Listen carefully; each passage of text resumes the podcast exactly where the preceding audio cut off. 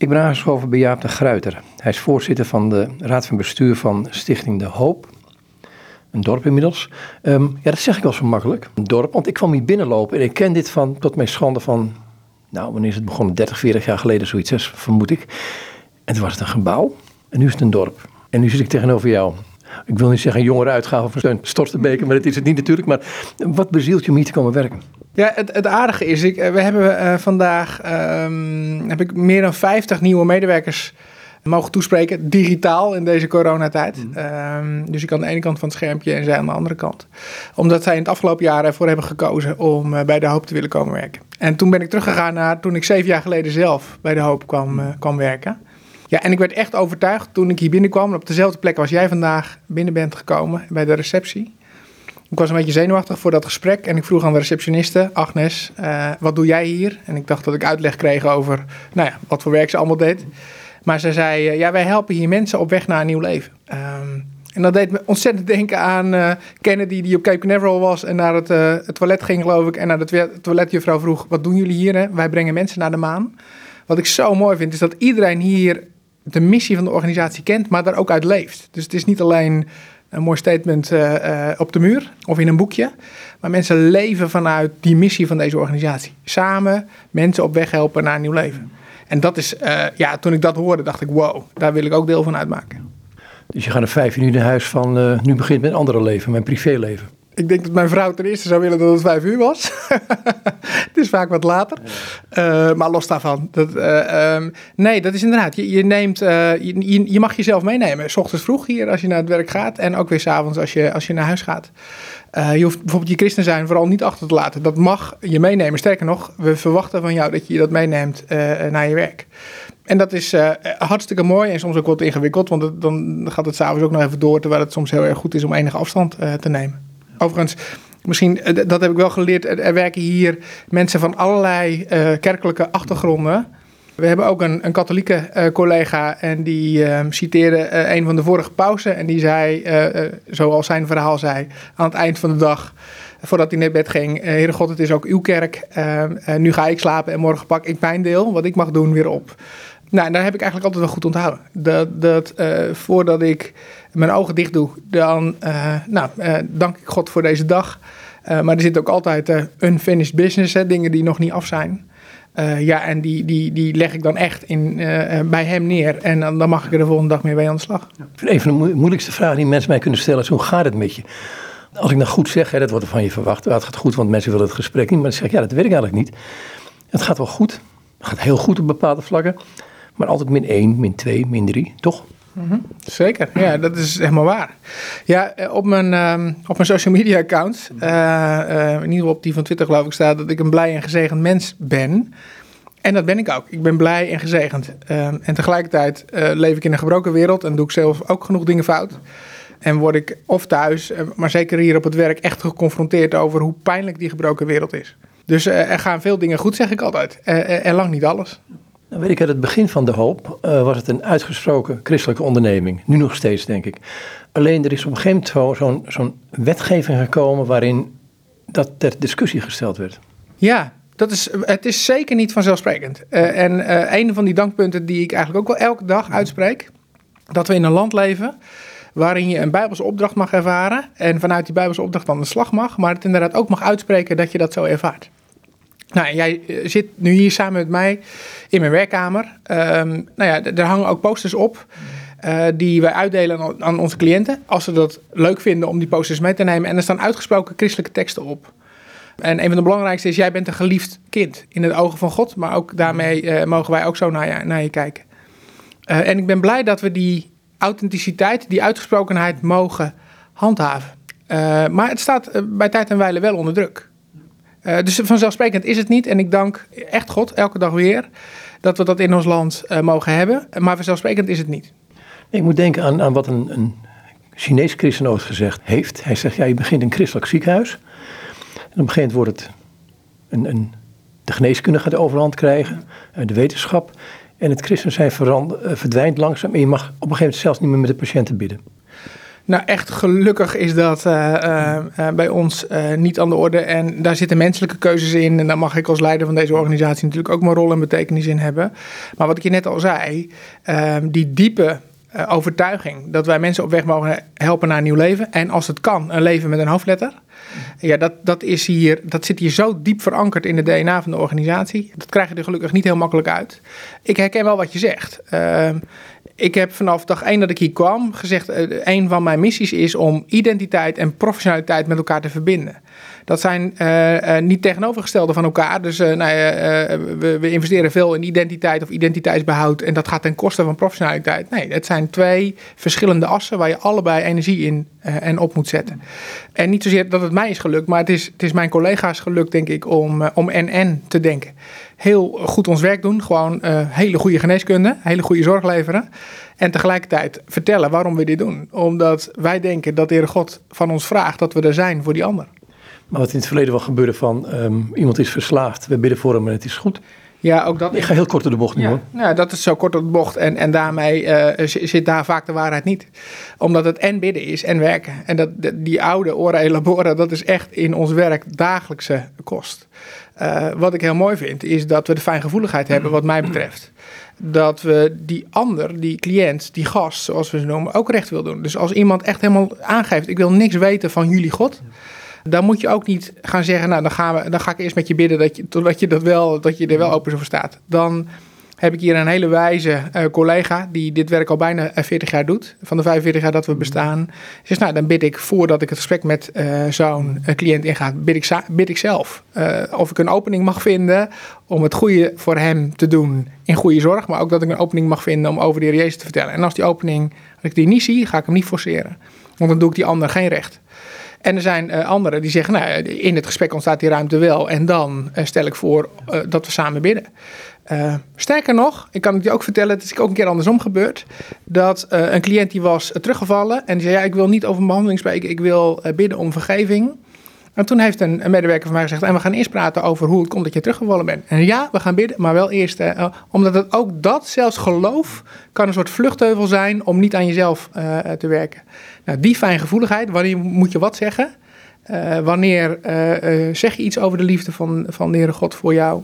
En wanneer zwijg je daarover? Ja, dat is fijngevoeligheid. Ehm, en dat is, is een stukje professionaliteit. En dat is je ook laten leiden door de geest. Sta je dan soms verbaasd van het feit dat de Jezus die je predikt, ik ga nu even die kant op, dat die verdraait nog wat toe, echt leeft? Ja, absoluut. Ja, ja een mooie vraag. En ook dat kwam, uh, een van de, van de medewerkers vroeg uh, mij van, ja, nou ja, Jaap, jij werkt hier nu zeven jaar. Um, ervaar je dat ook zo? Hè? Um, en dat is zo, ja. Het verhaal uh, wat, waar ik ook nu als ik het ga vertellen, word ik weer warm en koud tegelijk. Um, is het volgende verhaal. Een, een, een uh, conducteur op de trein. Uh, jij vertelde net dat je met die trein bent gekomen. Maar misschien zat hij er wel in. maar goed, een conducteur van de NS had een verslaving. de NS kwam erachter, gaf hem nog één kans. Of je gaat wat aan je verslaving doen, of we gaan je ontslaan. Hij pakte die kans en is bij de hoop terechtgekomen. Heeft zijn behandeling succesvol afgerond. Ik doe even de snelle versie. Kwam weer terug op de trein. In de eerste week dat hij terug op de trein kwam, zag hij twee mannen uh, zonder kaartje, uh, duidelijk onder invloed en verslaafd. En hij deed wat hij moest doen, namelijk die mannen een boete geven.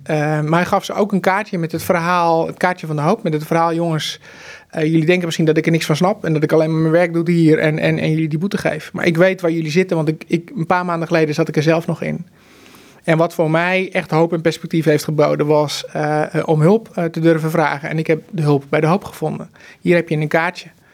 Um, en vervolgens stond hij bij ons te vertellen op een lofreisavond wat zijn verhaal was. en dat was dit verhaal. En hij zei: En ik bid elke dag dat die jongens ook hulp zijn gaan vragen. Vervolgens stond er achter in de zaal een jongen op en die zei: Ik was een van die twee jongens. Nou, weet je, wonderen bestaan, maar, maar dan zie je ze voor je ogen gebeuren. En natuurlijk kan elke luisteraar ook denken: ja, maar dat, dat klopt toch? Want, want, hij heeft toch een verwijskaartje gegeven aan. Uh, dus in de menselijke zin gebeuren de dingen waarvan je hoopte dat die gebeurden. En daar heb je ook actief aan meegewerkt. Dat is ook zo. En toch, als je het voor je ogen ziet gebeuren, dan is dat een wonder. Wat, wat zijn tegenwoordig de. Ik ga even, even niet terug naar de begintijd, maar wat zijn tegenwoordig de, de redenen als ik het zo kan aangeven, dat mensen bijvoorbeeld verslaafd raken? Ja, ik denk dat in, in alle eerlijkheid is dat denk ik dezelfde reden waarom dat 45 jaar geleden toen, toen de hoop is ontstaan. En er, toen er een grote openbare drugsproblematiek in Nederland was, ik vooral harddrugsproblematiek die je op de straat zag. Maar in de kern gaat het over zingeving. Uh, in de kern gaat het over hoe vul je je leven in. En mensen zijn altijd op zoek uh, naar zingeving. Ja, en in, in mijn eigen overtuiging, wat een, een, gevoelde overtuiging is geworden in de loop der tijd. Ja, de enige die, die, die zeg maar, de, leegheid in je hart uh, kan, kan vullen, dat is God zelf. Maar we vullen het met ons eigen ego. We vullen het met allerlei dingen die maar even heel tijdelijk zin aan je leven geven. Dus ja, op zoek naar zingeving. In de kern komt het daar wel op neer. Maar goed, dat, dat kan ook gebrek aan relatie zijn, gebrek aan liefde, uh, gebrek aan aandacht. Dat zijn vaak clichés. Zeker, ik hoor die verhalen natuurlijk ook op de verjaardagen. Van ja, zeg maar tegen de rechter dat je een ongelukkige jeugd hebt gehad en je krijgt. Uh, uh, maar het, het, het, is een cliché omdat het waar is. gebrek aan liefde, gebrek aan oprechte aandacht voor die ander is zo vaak een reden dat, dat mensen andere keuzes maken dan die goed voor ze zijn. Waar ze dan ook nog een keer zelf verantwoordelijk voor zijn. Nou ja, dat, we leven in een samenleving um, waarin uh, we heel erg bedenken dat je je eigen succes kan maken. Dus, dus uh, uh, we vinden het allemaal mooi om nou, een, een, baan te hebben met een goed inkomen, met status, met aanzien. En je zegt tegen jezelf dat je jezelf kan maken in deze samenleving. Maar de, de, keerzijde daarvan, als je jezelf kan maken, dan ben je dus ook verantwoordelijk voor je eigen succes, maar ook verantwoordelijk voor je eigen falen. En de samenleving zegt, daar ben je dan zelf verantwoordelijk voor. Nou, ik heb hier jongeren binnen zien komen waarvan ik het echt helemaal niet gek vind. Dat ze terecht zijn gekomen waar ze terecht zijn uh, gekomen. Vanuit dat gebrek aan liefde, aandacht. En dat is echt niet. Soms gaat het over, zelfs over te veel geld. waardoor, uh, want geld wordt dan verward met, met aandacht en liefde. En soms is het gebrek aan de meest basale voorwaarden om. Uh, om op een normale manier in dit leven te kunnen. Dus, dus niet de absolute armoede dat je geen eten hebt, maar, maar wel als je niet naar een sportvereniging kan. Of Weet je, dat, dat zijn vaak ook wel, uh, is, een, is een voedingsbodem uh, voor keuzes waarvan ik denk, ja, ben je dan echt wel zo eigen, eh, is dat echt wel je eigen verantwoordelijkheid? Nou, na een bepaalde leeftijd denk ik dat je niet alles op de schuld van je opvoeding gaat gooien. Op, op een gegeven moment kun je zeggen van, um, als je het zo stelt van, het, het gaat naar je jeugd toe, dan hoef je ook geen strafmaat meer aan te voeren. Hoef je, en dan kun je zeggen, nou goed, dan gaan we aan de symptomen werken. Hè? Uh, er is dit en dit gebeurd. Maar er zit een diepere oorzaak. Mhm. En die diepere oorzaak, dat kan een tragedie zijn. Maar het gedrag wat eruit voorkomt, nou, ik vind het heel laakbaar vaak. Tenminste, denk ik. Zeker. En, en ik vind ook dat mensen dan ook verantwoordelijkheid te nemen hebben voor een gedrag. Dus even niet, de mantel der liefde gaat er niet overheen, waardoor je zegt, nou ja, uh, we kijken niet naar uh, uh, wat je mis hebt gedaan. Sterker nog, het confronteren met het leed wat je de ander hebt aangedaan, is één van de stappen waar wij in ons behandelprogramma, en dan gaat het vaak over mensen met verslaving, Um, waarin we heel expliciet aandacht uh, besteden. Dus als mensen in herstel komen uh, en, en bij ons in zorg zijn, uh, dan gaan we vaak met de mensen op zoek naar. en en nou, jou is pijn aangedaan, maar, maar wie heb jij pijn gedaan? En, en neem jij verantwoordelijk voor die pijn die jij andere mensen hebt aangedaan? Uh, en dat is vaak een hele confronterende stap, maar uh, voor mensen vaak echt cruciaal om verder te komen. En ook dit klinkt misschien voor de luisteraar wel jong wat soft, en, uh, maar, maar het is helemaal niet soft. Het, is, het, het zijn die stappen die nodig zijn om af te rekenen met je verleden en echt op weg te gaan naar dat nieuwe leven. Ja, het, is, het, lijkt me heel confronterend hoor, wat je nu zegt. Want je, je bent, hey, ik noem maar wat, je bent verkracht in je jeugd en daaruit komt een bepaald gedrag uit voort. Ja, maar ho, zo, zo, ga je redeneren. Het komt door die verkrachting. Nee, je hebt zelf ook je hebt een gedrag, ontwikkeld wat ook laakbaar is. En dat zijn hele, toch hele gemene kruispunten. Zeker, ja. En, ook nogmaals, dat vraagt ook wijsheid. Om ruimte te geven aan eh, de pijn die anderen jou hebben aangedaan. Uh, en het vraagt ook wijsheid en, en durf om tegelijkertijd te zeggen: en, en waar heb jij andere pijn gedaan? En wat moet eerst worden opgelost? ook richting die ander, voordat je aan je eigen herstel kan, kan werken. Wat is de rol van het geweten daarin? En is het geweten ooit wel, is het tot ontplooiing kunnen komen? Bij veel van je cliënten hier. Nou, dat is vaak uh, behoorlijk nou, gemankeerd en dat kan uh, allerlei redenen hebben. We hebben hier ook gewoon uh, um, um, ellende. Dat lijkt ook wel vaak volgens mij letterlijk uit de Bijbel voor te komen dat het al voorspeld wordt. Gaat van generatie op generatie wordt dat overgedragen. Uh, we hebben, ik had hier een, laatst een collega ehm, en die voor een zakelijk ingewikkeld gesprek. maar die collega was helemaal niet bij. Ik zeg maar, hallo, we zijn nu dit vraagstuk aan het bespreken, maar je, je, bent ergens anders met je gedachten. Nou, eerst was ik eigenlijk geïrriteerd, maar vervolgens die collega legt uit wat er gebeurt. Namelijk dat, het is ook een, een, een collega die al heel lang bij ons werkt. En die heeft de derde generatie opgenomen, uh, uh, een vrouw. Derde generatie opgenomen. Dus zij heeft haar oma, haar moeder en nu deze vrouw zelf opgenomen zien worden. Alle drie vanuit drugsproblematiek. en dan denk je toch, nou, als je gezien hebt bij je ouder wat voor ellende dat veroorzaakt, ga je er toch niet aan beginnen. Ja, dat, dat, het wordt soms ook bijna letterlijk overgedragen. Dus ja, de, en, en dan is het mm, soms heel erg belangrijk om uit te zoeken hoe dat nou komt. Is dat nou genetisch bepaald? Is dat biologisch bepaald? Of vanuit sociale omstandigheden? Nature-nurture discussie. En wat zit er van nature in je en wat komt door de omstandigheden?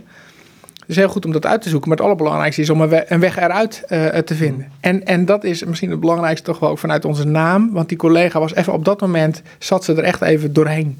Dat je... Uh, en dat je dan met elkaar zegt, nou, oké, dat zakelijke onderwerp, dat heragenderen we. Dat, dat uh, doen we morgen of overmorgen. En nu gaan we even over dit vraagstuk. Nou, wat we daarnet hebben gedaan voordat we deze uitzending beginnen samen. Elkaar zoeken, elkaar even ontmoeten, maar ook God ontmoeten door een zegen te vragen.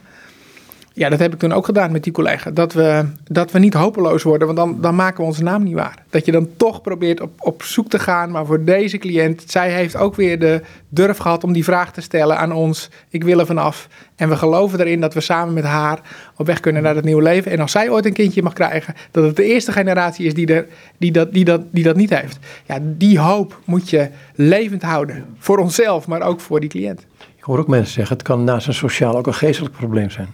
Zeker. Ja, dat, dat is ook zo. En ik denk dat uh, ook dat vraagt dus uh, wijsheid om te herkennen wat een geestelijk vraagstuk is en wat een, een biologisch vraagstuk is en wat een sociaal vraagstuk is nou ja, eh, wij geloven hier, en dat, dat klinkt heel chic, maar in, in het feit dat je biomedisch gewoon uh, op orde moet zijn. Dus je dokters moeten gewoon hele goede dokters zijn die weten hoe een lichaam in elkaar steekt.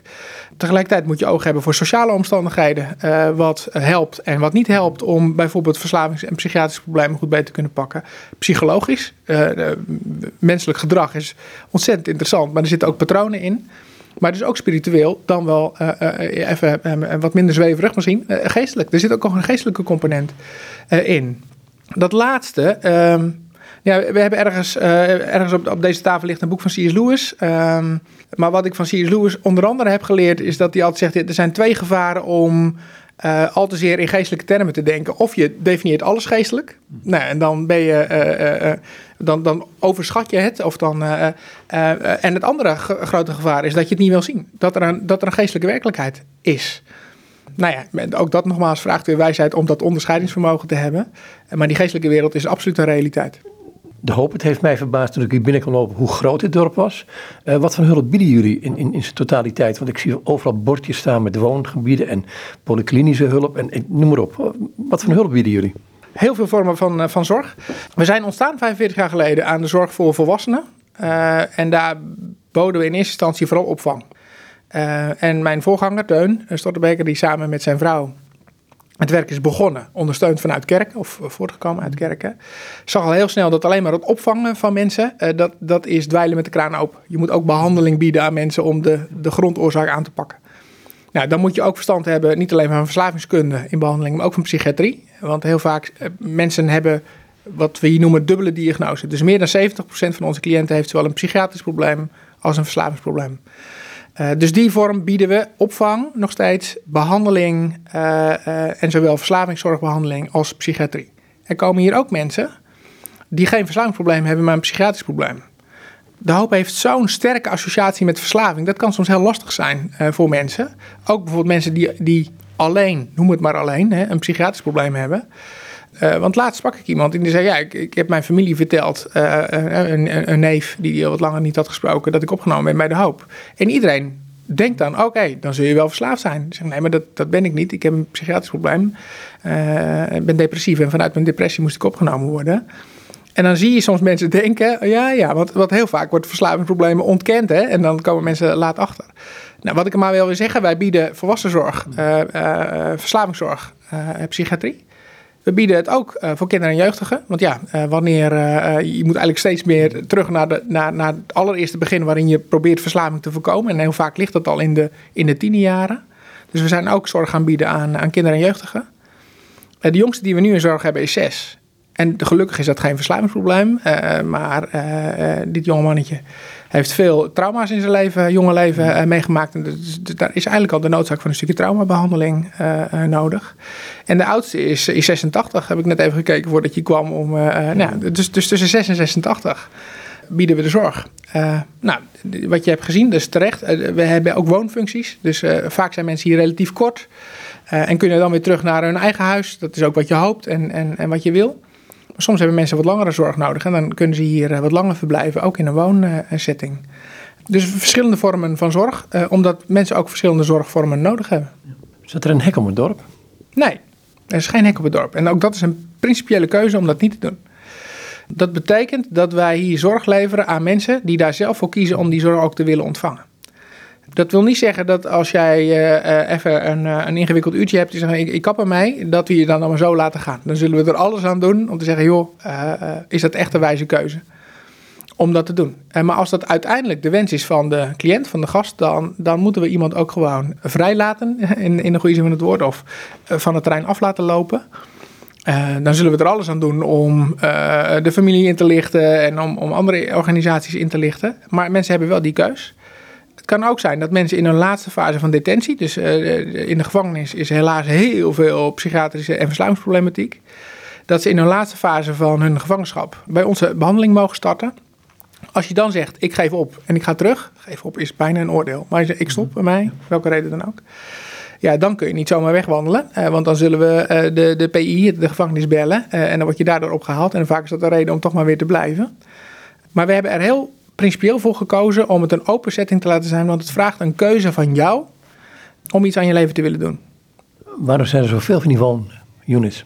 Ja, omdat de problematiek helaas hardnekkig is. Uh, dus psychiatrische problematiek en mhm. verslavingsproblematiek is in alle eerlijkheid echt vaak chronisch. Dus net het beeld wat jij, uh, dat zei je zelf wel heel kort op de bocht, zegt, nou we gaan voor je bidden en dan gaat het over. Mhm.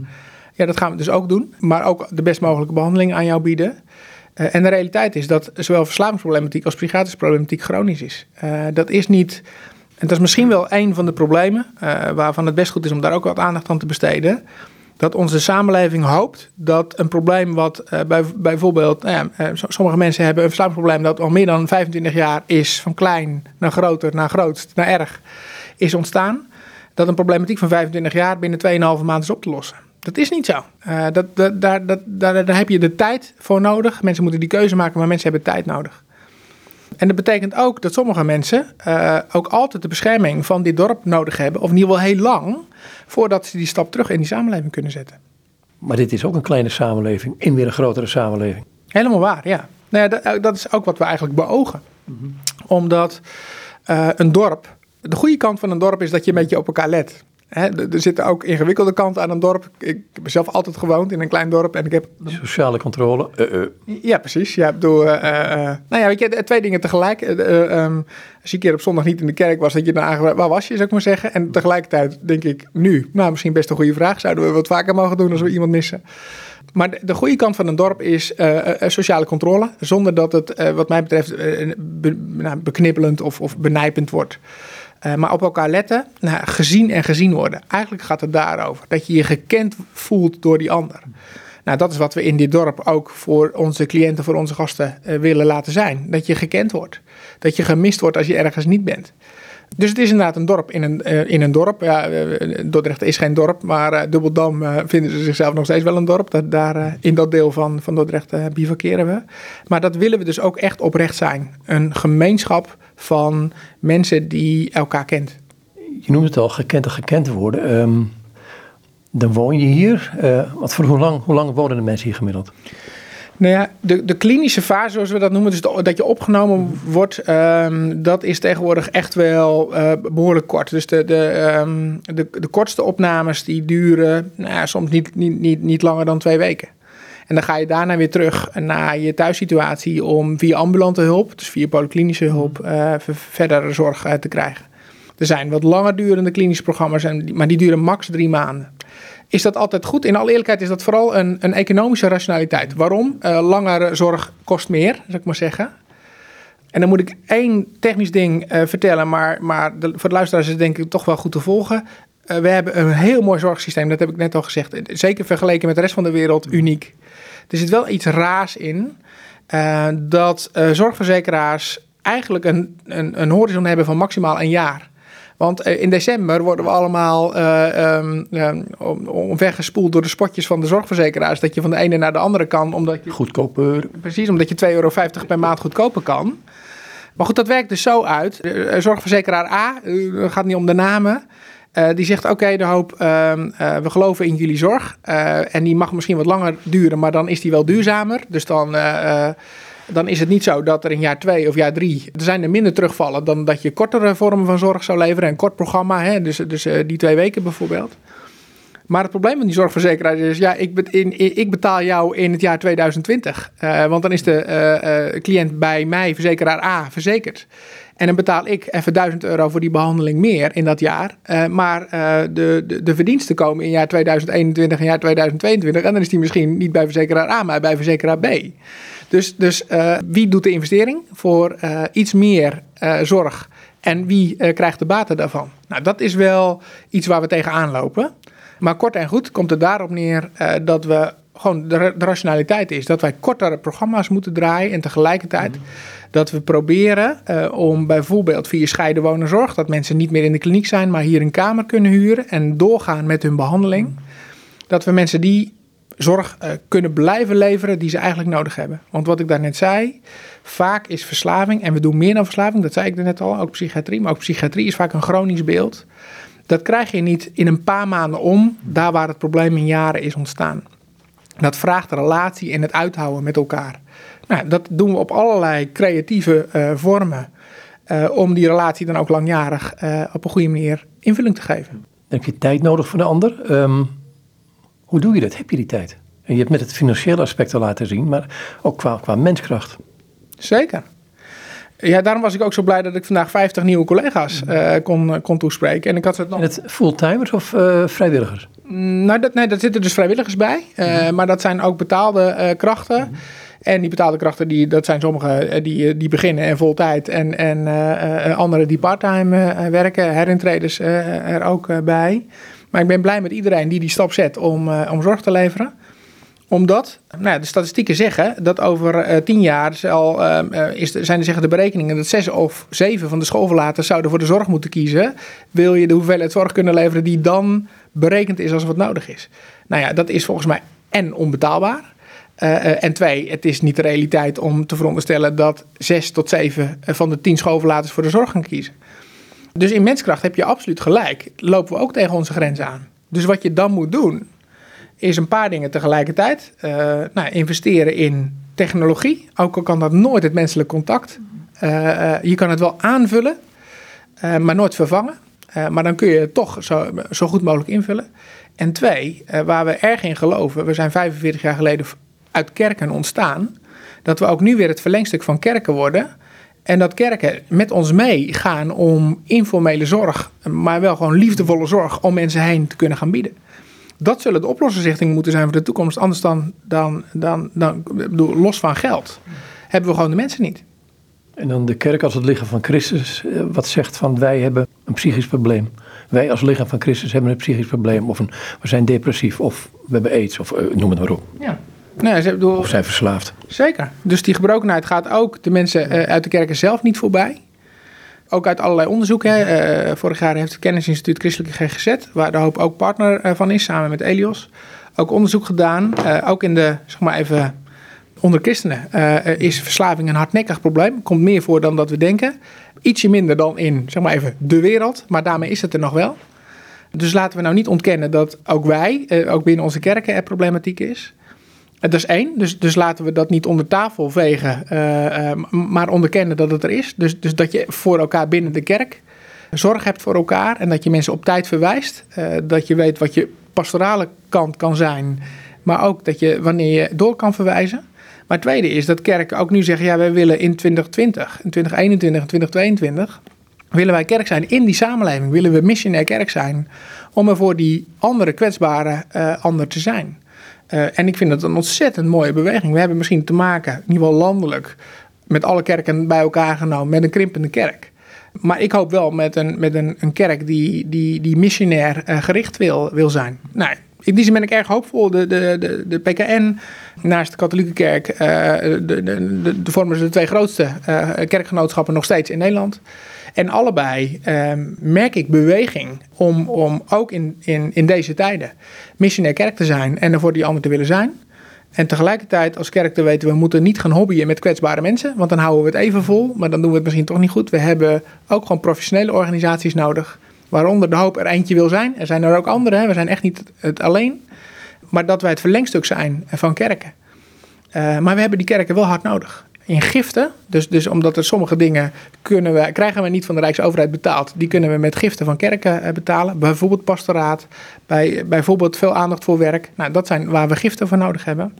Maar dat gaat ook over het gebed. Uh, dat, dat, dat, dat er voor en met ons gebeden wordt.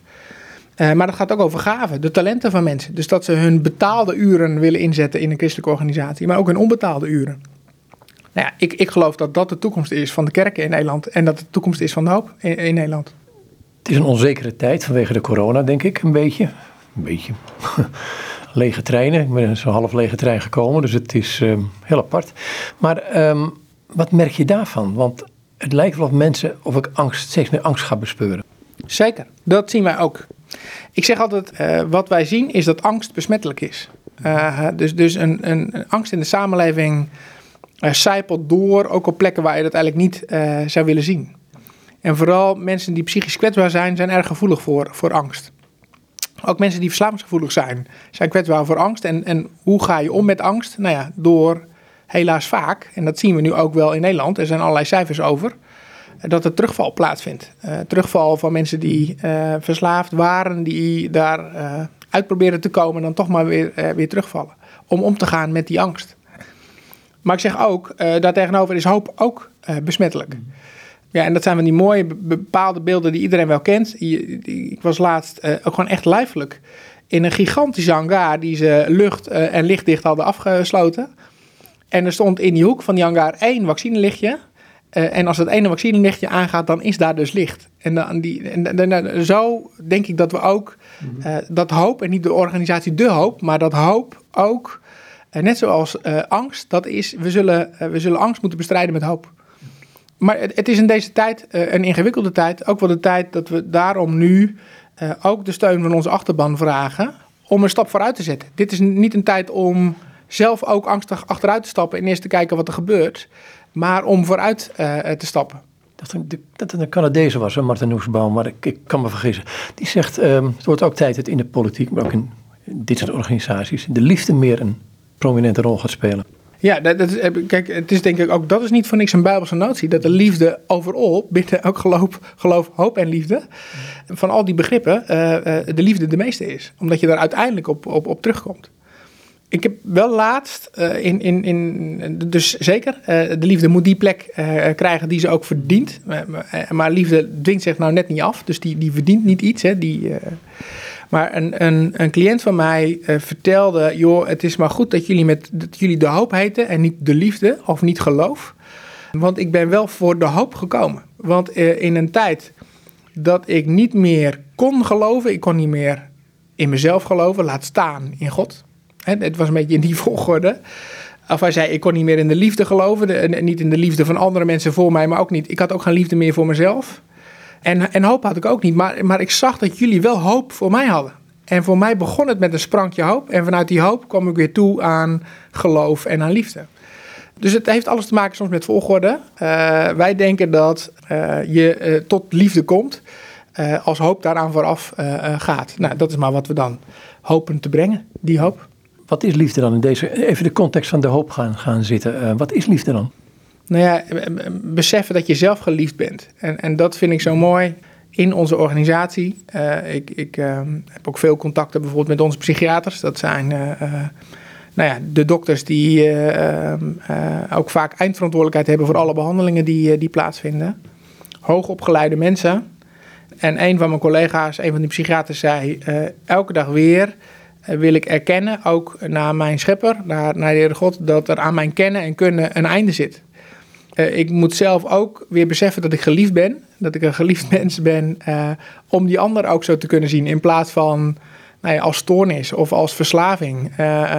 en dat ik die andere zie als, als Johan of um, als Fenna.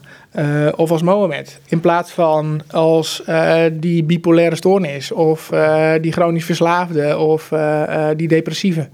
Nee, dat je een naam hebt en dat je die naam eigenlijk ook hebt gekregen van je hemelse vader.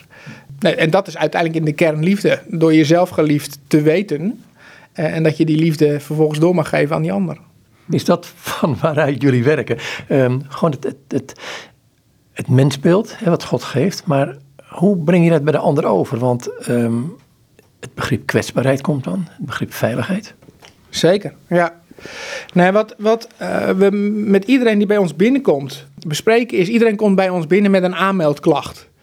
Uh, en die aanmeldklacht is wel degelijk vaak, ik heb een, uh, um, een probleem met mijn depressie. Of ik heb een probleem met mijn eet, uh, verslaving of juist te weinig eten. Of ik heb uh, nou, uh, um, een andere vorm van verslaving. Dat is vaak al een hele stap dat mensen dat bij zichzelf erkennen, herkennen. vaak is het ook de familie die het eerder herkent dan de mensen zelf. Maar dat is de aanmeldklacht. En we gaan altijd heel serieus met die aanmeldklacht om. Want dat is de reden waarom mensen bij ons komen. En vervolgens zeggen we tegen die ander, maar je bent altijd veel meer dan die aanmeldklacht. Jij hebt ook een sociaal systeem om je heen. Je hebt mensen om je heen. En soms heel weinig meer, maar de mensen die hier zijn, die proberen we ook te betrekken bij jouw behandeling. En een derde is, je hebt ook altijd een relatie met de samenleving. Misschien heb je geen werk meer, maar wij denken dat uh, bijvoorbeeld het hebben van werk en zinvolle dagbesteding, dat dat cruciaal is voor iedereen die in dit leven staat. En wij zeggen, die drie dingen, dus, dus jezelf, het probleem met jezelf, het probleem met de ander en het probleem met de samenleving, die willen we aanpakken met jou. Daar willen we tot herstel komen. Dat zijn drie van de vier assen die we kennen. En die vierde as die we kennen, wij denken ook dat het voor ieder mens goed is dat je herstelt in relatie tot Heere God. Alleen of jij dat wil en of jij dat herkent of erkent, dat is jouw keuze. Nou ja, eh, eh, wij eh, geloven in een God die mensen vrij laat om keuzes te maken. Dus we kunnen jou nooit dwingen om die keuze te maken. Het is ook volstrekt geen enkele voorwaarde om in zorg te komen. Natuurlijk niet. Dus we gaan altijd aan de slag met die andere drie problemen. De aanmeldklacht, de ander, de samenleving. Um, en als je wil, gaan we met jou in gesprek over herstel in relatie tot de Heer God. Want wij denken dat God jou ziet als een geliefd mens. Maar liefde laat zich niet dwingen. Zo is dat, helemaal. Dus dat, dat, dat, en, en dat moeten wij ons al helemaal beseffen als zorgverlener, omdat soms komen mensen, niet soms, heel vaak komen mensen hier binnen echt in de kreukels. Uh, op allerlei. Alleen maar, denk ik soms Precies. wel. Anders kom je hier niet. Dus daarmee, ik, ik corrigeer mezelf ook niet soms. Eigenlijk altijd komen mensen binnen in de. En dan zijn de mensen dus ook kwetsbaar dus ook wat ik daarnet al zei, uh, het is heel belangrijk voor ons om te weten wanneer mogen we nou eigenlijk gaan beginnen met het spreken over de liefde van, uh, van, van de Heere God. Want dat kan ook manipulatief zijn. Als je daar te snel over begint en mensen afhankelijk van jou zijn, of als mensen in de kreukel zitten, als ze nog in de goot liggen, dan moet je ze eerst eruit halen. Uh, ze moeten zichzelf op hun eigen voeten zetten en tijdelijk kunnen we daar hulp op zijn.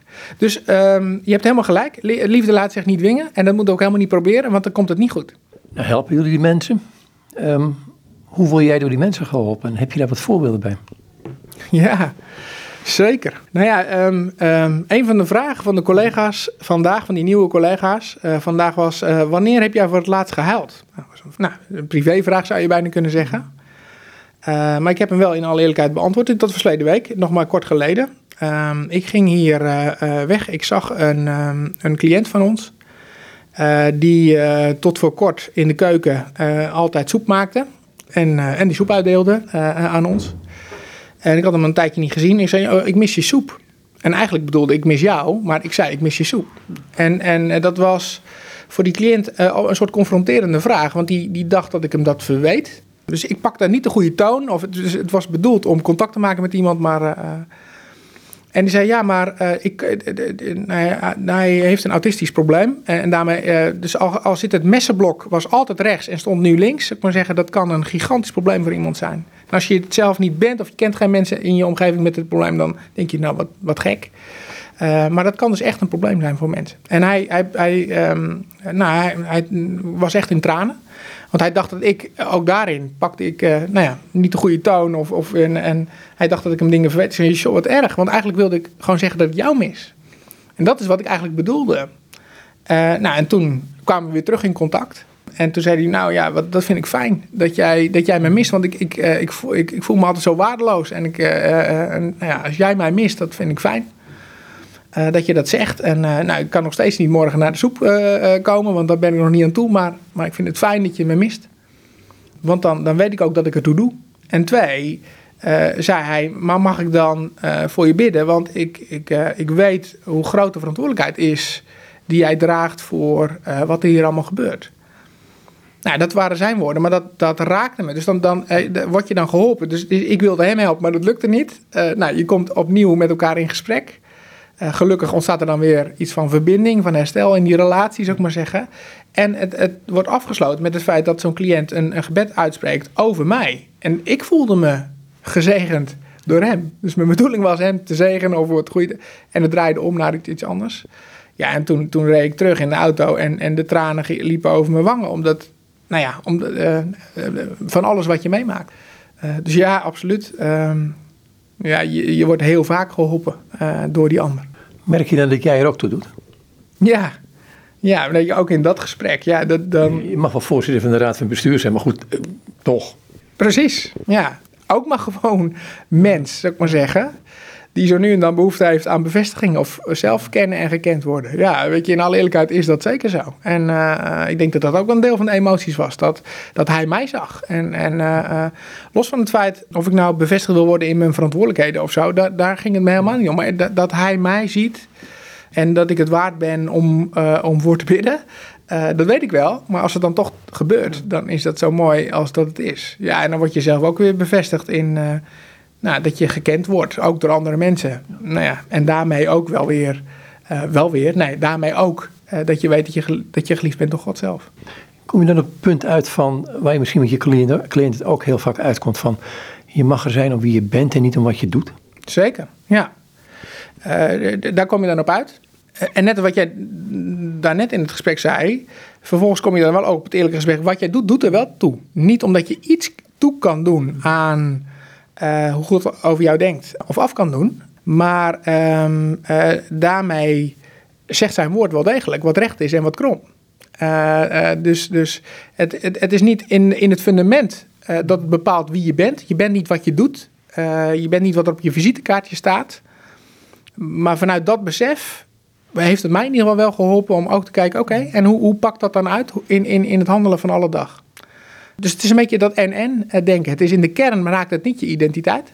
Um, maar vanuit het feit dat je, nou ja, gevoed wordt, wat mij betreft, door, door zijn woord, ja, ben ik me niet wel bewuster van mijn eigen handelen. En nalaten soms ook.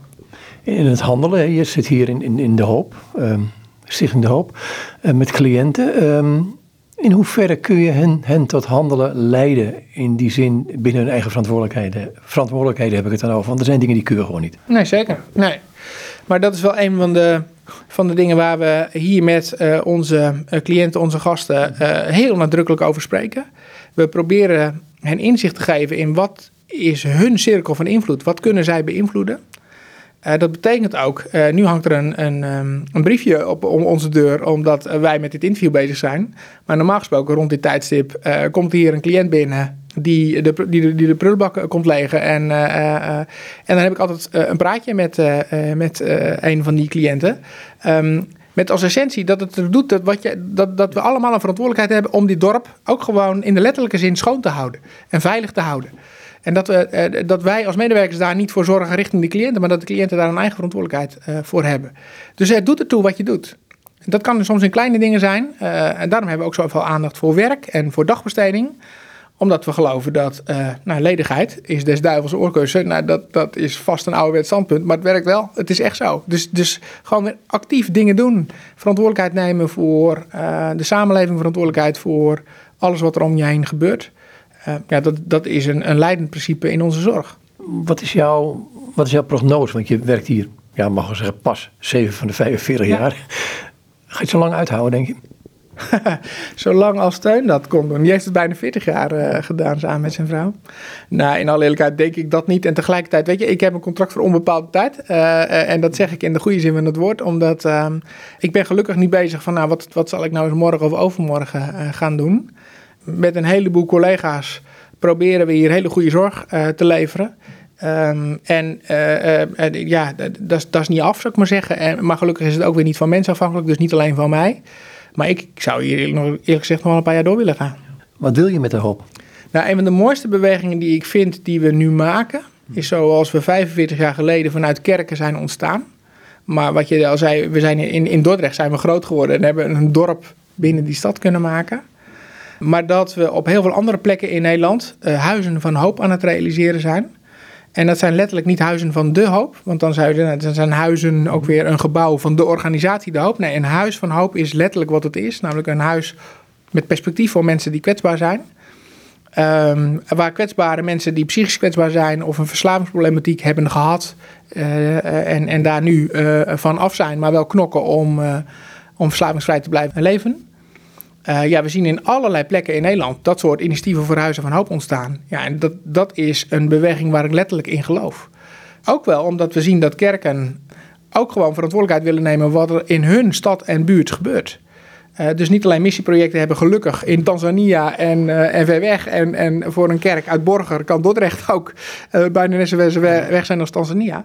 Ik bedoel, je, je ziet elkaar letterlijk niet. Um, dat het weer in de heggen en de steggen uh, een plek uh, krijgt. Ja, dat is letterlijk uh, een, een, droom die uitkomt nu. Op allerlei plekken zijn we met die, met die huizen een hoop bezig. We worden door burgerlijke gemeenten gevraagd, maar ook door kerkelijke gemeenten gevraagd om, om dat mee op te zetten. Um, ja, en, en dat is zo mooi als dat het is. Als die, die anderhalve meter samenleving waar we nu in zitten, ja, we altijd om lachen, zeker buiten, um, dan lijkt me een handicap. Vooral in een dorp als dit. Dat is ook zo. Uh, ook daarbuiten trouwens, helemaal goed. Nee, zeker, maar je hebt helemaal gelijk. Uh, ook wij zitten hier te proberen om aan de ene kant die afstand te respecteren. En aan de andere kant uh, merk je, je kruipt nou, naarmate het gesprek soms ook wat persoonlijker wordt, dan weer dichter naar elkaar toe. Dat is een neiging die mensen hebben. En dan moet je soms toch een soort onnatuurlijke afstand houden. Um, ja, het is een handicap en tegelijkertijd ga je allerlei vormen. Uh, ik heb nog nooit zoveel therapeutische gesprekken uh, horen plaatsvinden die een rondje dijk. Wij kunnen, hè, we, we, we, hebben een dorp met een. Uh, Dordrecht is bekend om zijn dijken, met zijn deltawerken ook. Ja, wat we hier dan noemen is een, is een begrip, is een rondje dijk. Um, dat, dat zie ik onze geestelijk verzorger doen. Mag je even uitleggen, wat is een rondje dijk? Nou, rondje dijk is, dat is een, een tocht van, uh, nou, als je het een, beetje doorstapt, dan kun je het in 20 minuten doen. Als je wat minder hard, uh, dan doe je het in 30 minuten. Dan heb je het dorp omgelopen, zou ik maar zeggen. Maar dan ben je buiten. Um, en heb je de privacy van ook soms wat kwetsbare dingen tegen elkaar zeggen zonder dat je op gehoorafstand van de ander bent. En doe je therapiegesprekken buiten. En dan, dan uh, gaat de psycholoog of psychiater verwerkt het thuis. Uh, of of, of uh, achter zijn, sorry, thuis hoeft niet eens, maar, maar op zijn werkplek achter zijn computer. Maar het is wel zoeken naar middelen. Ook letterlijk soms naar middelen. we hebben dagbestedingsprojecten, wat ik daarnet al zei, omdat we geloven in werk. Mm -hmm. Ja, vroeger deden mensen, ehm, stonden ze met z'n dertigen in een ruimte waar, waar er nu maar tien kunnen. Dus we zijn nu in overleg met kerken bijvoorbeeld, of we tijdelijk uh, of misschien wel wat langer zaalruimte mogen gebruiken van kerken. Om uh, onze dagbestedingsactiviteiten uit te voeren. Nou, dat, dat kost letterlijk uh, meer ruimte. Dat kost ook letterlijk meer geld. Dat is ook de reden waarom we nu onze achterban vragen: help ons om deze tijd door te komen. Want wij willen door met, met onze zorg juist nu. help ons om die extra hulp te bieden. Maar je moet het respecteren dat die anderhalve meter een gegeven is. En aan de andere kant moet je proberen om er geen afstand, geen afstandelijke zorg uh, van te maken. Je zegt je dichter naar de kerken toe, weer, hè, ook die inschakelen. Dan, eh, als je met cliënten praat hier, en het is heel technisch vaak wat jullie doen, ook, ook op, op psychiatrisch gebied. Mm -hmm. um, dan kom je toch een woordje naar binnen toe waar ik denk van hé, hey, dat kunnen we best iets van leren. Dus het wordt je luisteren. Ja, dat is ook wat vaak gezegd wordt door onze cliënten. Mm -hmm. Dat als ze, zich, als ze zich gezien en gehoord voelen. En uh, uh, dat, dat, betekent luidelijk soms bij zien dat jij even stil bent. Want, want zien en, en, en praten tegelijk is best ingewikkeld. Um, en luisteren en praten is nog ingewikkelder om het allebei tegelijkertijd te doen. Dus maar luisteren is toch iets anders dan horen? Zeker, ja. Dus nou, en, en ook daarin, ik zeg echt niet dat het altijd goed gaat. Ehm, maar ik hoor wel, de, de, de grootste doorbraak ontstaat vaak vanuit aandachtig kijken. Met aandacht voor die ander en met aandacht luisteren. En als we dat echt doen, ja, dan komt vaak, dan, dan is vaak de doorbraak uh, uh, dichtbij. Probleem nog niet de wereld uit, maar goed, je, je begint in ergens. Zeker. En dat is omdat de ander zich echt gezien voelt uh, en gehoord voelt. Ja, dat, dat is wezenlijk. En, en dat doen onze collega's dagdagelijks. Uh, en de ene keer nogmaals, inderdaad moet het uh, soms ook alweer bijna gedwongen door de tijd. Want je, je, je kijkt op je horloge en je ziet dat de volgende cliënt alweer uh, achter de deur staat te springen, soms letterlijk. Maar goed, als ik zo'n cliënt ben en, en zo'n hulpverlener zou dan op zo'n horloge kijken, ja. dan denk ik van, hallo, ja. wat bedoel je daarmee? Ja. Nee, dat klopt helemaal. Dus dat, dat is dan ook de feedback die je vaak ook wel krijgt. En dan is het ook fijn. Ik heb hier een collega die, die letterlijk elke zondagochtend haalt zij een, een cliënt op. Uh, nou, het is inmiddels geen cliënt meer. Die jongen is teruggevallen, leeft al jaren weer eigenlijk weer opnieuw in zijn verslaving. Is wel toen gewend geraakt om naar de kerk te gaan. En die, die, die, die, die collega van mij haalt die cliënt elke week op bij een, een plek nabij de brug. Om samen met, met hem naar de kerk te gaan. En elke week hoopt ze weer opnieuw dat hij zegt: Joh, ik ben daar aan toe. en mag ik weer opnieuw opgenomen worden. Um, dus het is soms ook stug doorgaan. En dat, nou ja, in dit geval heeft het letterlijk soms een prijs. Want, want de kinderen durfden niet meer met die, met die jongen in de auto. Dus ze moesten met twee verschillende auto's naar de kerk, zou ik maar zeggen. Hoe ver kun je gaan, hè? Ja, hoe, ver, hoe ver ging Christus, denk ik dan? Ja, precies. Nou ja, en, en daarin mogen we weten dat dat onze ultieme... Uh, ja, daar, daar mag je proberen je naar uit te strekken. En je weet tegelijkertijd dat we dat niet zijn. Maar we mogen wel proberen op hem te lijken op dat punt. Ja, en deze collega, daarom, ja, daarom benoem ik het ook ja, tegelijkertijd, weet je, um, um, uh, ik benoem het omdat het er is. En tegelijkertijd, uh, we zijn hier met bijna 500 collega's. Het is niet zo dat ik dat voor alle 500 collega's kan vertellen. Inkluis mezelf. Uh, maar het gebeurt wel. En wat ik er eigenlijk mee wil zeggen is dat uh, soms is het inderdaad luisteren. De, de, de, tijd niet forceren. De, de ander ook echt gunnen dat als die eraan toe is om die stap te zetten, dan klaar te staan om die stap in te vullen. Omdat we ook zien, wat jij daarnet zei, als we niet de tijd nemen voor mensen, ja, dan voelen mensen zich toch ook bij ons een nummer of, of ja, het moet allemaal in een kwartier als, als het niet in een kwartier kan. Nou, daar leren we ook van. Twee voorbeelden gehoord. Eén was, was een meisje bij het leger Heils. Die kwam er voor hulp en um, er werd met haar gesproken. En op een gegeven moment kwam de doorbraak voor haar, omdat de hulpverlener zei, laten we even gaan zitten. Een andere is als een arts, dat heb ik uit Nepal vandaan, die zei van ja, dan, die kwam in Nederland werken, zei dan heb je weet ik veel, drie minuten, zes minuten per patiënt. Dan kun je twee dingen doen. Je kunt aan het voeteind gaan staan van mevrouw, hoe gaat het met u? Of je gaat even zitten, zegt tien seconden niks. En het maakt een wereld van verschil schijnbaar. Precies. Ik heb nu ook bijna de neiging om tien seconden stil te zijn. Om je vraag goed... Uh, maar maar uh, dat soort verhalen hoor ik ook van mijn collega's. Dat um, soms zit dat gewoon echt in dat doen wat de, ja, de medische vakliteratuur je voorschrijft om te doen. Want dat, daar zit ook heel veel wijsheid in om die kennis te benutten. Maar soms zit het inderdaad in uh, stil zijn en echt geïnteresseerd zijn in die ander. En zeker waar het gaat om psychiatrische en verslavingsproblematiek. Uh, en soms zit de ingang. Uh, ik heb in plaats een fantastisch verhaal gehoord.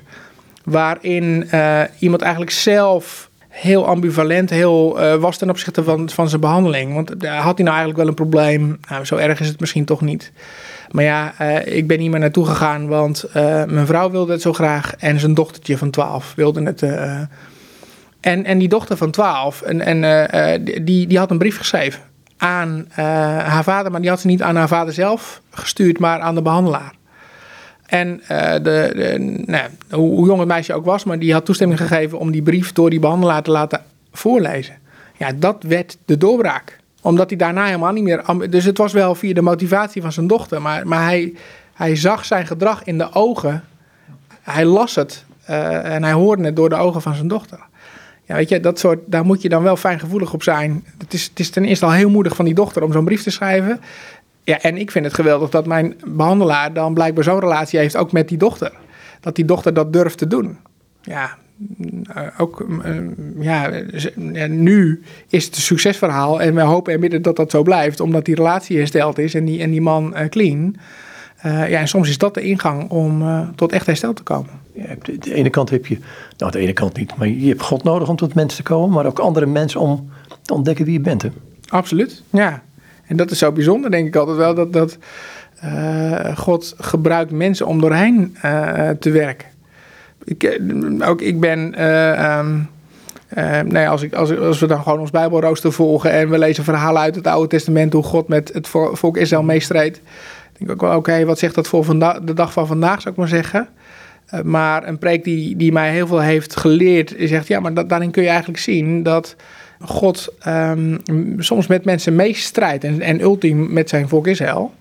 Uh, en soms is het ook zo dat, dat God mensen verantwoordelijkheid geeft van oké, ik heb jouw kennis en kunde gegeven en daarmee kun je een bepaald vraagstuk aan. En, en er zijn ook strijdtonelen die zijn, die, die, die met God mag je dat, dat nou ja, uh, die, die weggaan. En soms zijn problemen zo groot, dan doet God het voor ons. Nou ja, en ook daarin weer, de wijsheid is wanneer je weet welke strijd het is. Is het de strijd die je zelf mag voeren in zijn naam? Uh, en, en bekrachtigd, begeisterd door hem. En wanneer is het samen met God optrekken en wanneer doet God het voor ons? Lijkt me hebben jullie een website? Zeker, ja. Uh, en daarin hebben we de naam uh, die we mogen dragen, dus dat is de hoop. En dan is het niet .nl, maar .org. Uh, .nl was zoveel jaar geleden al, al bezet, maar www.dehoop.org. En daarin kunnen mensen zowel informatie vinden over ons hulpaanbod, wat we doen, maar kunnen ook informatie vinden hoe ze ons kunnen helpen. Op allerlei manieren. Ik zei al, door, door het geven van giften, door het jezelf aanbieden als vrijwilliger of als betaalde medewerker. Maar ook hoe je in gebed om ons heen kan, kan staan. Want we hebben ze alle drie hard nodig. Dacht ik ook. Hey, ik wou het hierbij laten. Dankjewel. Dank jij wel. En dit zijn Jaap Gruiter, voorzitter van de Raad van Bestuur van Stichting De Hoop. En met hem was ik in gesprek.